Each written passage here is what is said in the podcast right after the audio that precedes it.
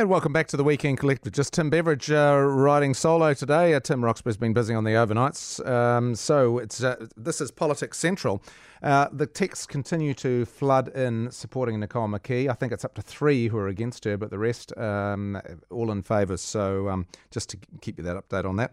Now, uh, the official cash rate has been lifted by the Reserve Bank once again this week. It's bringing uh, government spending back into question. It's now sitting at 2%, the cash rate, with speculation uh, now that it could go as high as 4%.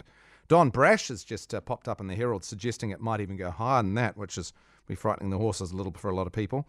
Uh, so, the, how much the government can control um, rising inflation has now been brought into the spotlight. Former Finance Minister Steven Joyce has described, I love this quote, um, as, as a spending bonfire stoked by Robertson up against a fire extinguisher wielded by Governor Orr. And uh, Steven Joyce joins me now. G'day, Steven. G'day, Tim. How are you? Excellent. So, um, those sound like two sort of, they sound like extremes, don't they?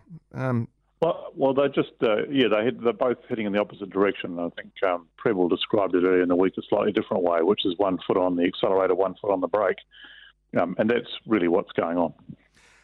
Actually, Don Brash um, made some comments around around this and said that the Reserve Bank governor wouldn't have had to go so hard on the cash rate um, if the government's 2022 budget wasn't so sort of generous.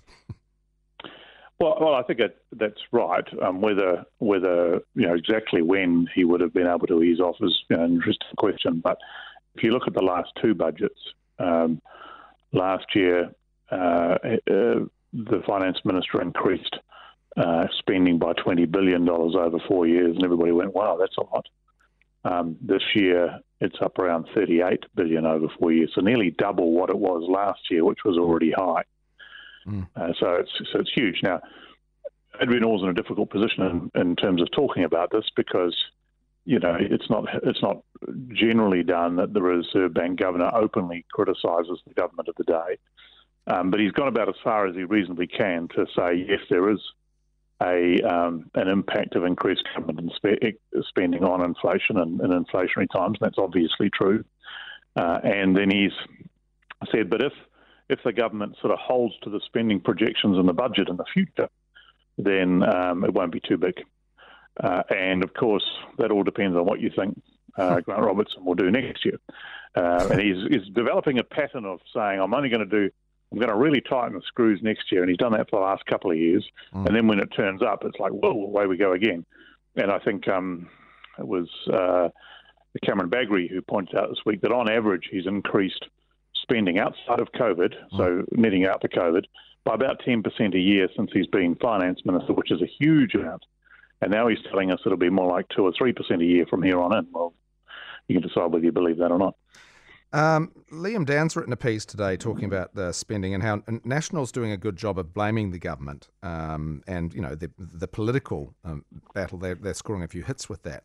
But real, realistically, and we need to invest in infrastructure and all sorts of things. What spending can be cut? Um, or where, what would you do if you were finance makes a slightly false argument. He sort of raises a straw man, which might might be what ACT is saying, but it's not what the others are saying. And the, the mainstream debate is about how much to increase spending, not uh, whether you should cut it hmm. um, in nominal terms. And it's just the rate of spending increase is huge. And I think that's the issue that, that, that, he should be focusing on. It really doesn't need to be that big. Um, and um, and you know, there's a whole range of things. There's a whole lot of things when you're the finance minister that are very worthy but can't happen. Um, and uh, and normally that'd be things like you know 300 million dollars for the RNZ TVNZ merger and stuff like that, mm. where you just say no. There's 100 million gone for. Um, apparently, the government's going to going to um, loan money or, or, take equity positions in companies that have been unable to be funded by their banks. I would have thought if they're unable to be funded by their banks, the government shouldn't be anywhere near them. Um, and so you go through. I, I, read one the other day, which was hilarious, that the government is going to um, help put some money into the software as a service sector. Um, and and help it become more successful. And I'm sitting there thinking, well, the last thing the likes of Xero need is your help. Um, they probably need you to stop hindering them, but you, but your help is probably optional. You know, and you, so you add a hundred million there and a hundred million there and a few hundred million there, and sooner or later it adds up to real money. What? Are, so the the spending that's been announced, um, of course, the budget announces spending not just for next year, but for often for several years. Uh, the national, uh, if national got in, um, would they sort of be stuck with that, that sort of spending, or would there be areas where they might decide, well, actually, that was a bit over, that was pushed a bit well, much? I'm, I'm lucky enough to not be in that role now, so that's not my point to judge. But I think there's two things in these situations: is that you is that you ultimately have to stop doing some things that haven't started yet. Yeah. And then you have to take some low hanging fruit of things that have started you want to stop because you've got to change the view in the public service. And what's happened, obviously, now and it, it was the same when we first turned up in government, is that basically the public service said, you say, oh, we want you to do something. And they would say, that's great, cross our palms with silver and we'll go and do it. Uh, in other words, you know, everything else is able to continue. Mm. And if you want something more, you have to pay for it. Well, actually, we worked out over the nine years in government that we had that actually it's all about trade offs. And sometimes you can stop doing stuff uh, to pay for the things that you now want to do uh, and it's called you know efficiency. It's what everybody else does as a matter of course, um, and um, and unfortunately the the old habits are back. If you mm. if you, you know, if you need something out of the public service, you have to pay more money explicitly for that rather than actually uh, looking around for other things that don't need to be done anymore. Mm. And the problem with that is if you if you come back to the big picture, uh, and I heard an interview with Adrian Orr the other day, um, which summed this up, as he pointed out what we've got right now, inflation is too much money chasing too few goods. Yeah. Because and there's a range of reasons for that. Some of it's international, some of it's domestic. Yes, we you know the, the Ukraine war and you know is all part of it. Yeah. But actually, about half of it's domestically generated inflation. So it's too much money chasing too few goods. So what do you got to do? You either got to stop pouring more money in the front end, mm. uh, or you've got to lift the supply. And in this situation, we've had two things that have really poured the money in the front end. Yeah. Uh, the monetary response from the Reserve Bank early on was just too big. Yeah. Uh, and now the government is pouring money in through the fiscals. And on the other side, we've got big supply constraints because we've screwed down the availability of workers, you know, to a degree that hasn't been seen in New Zealand for 50 years. Um, partly, you know, mostly because of COVID, but we're not really opening it up again. Mm. The net effect is you you you know you ha- what, what's going to give? The only thing that can give is interest rates. Yeah, they have to go up.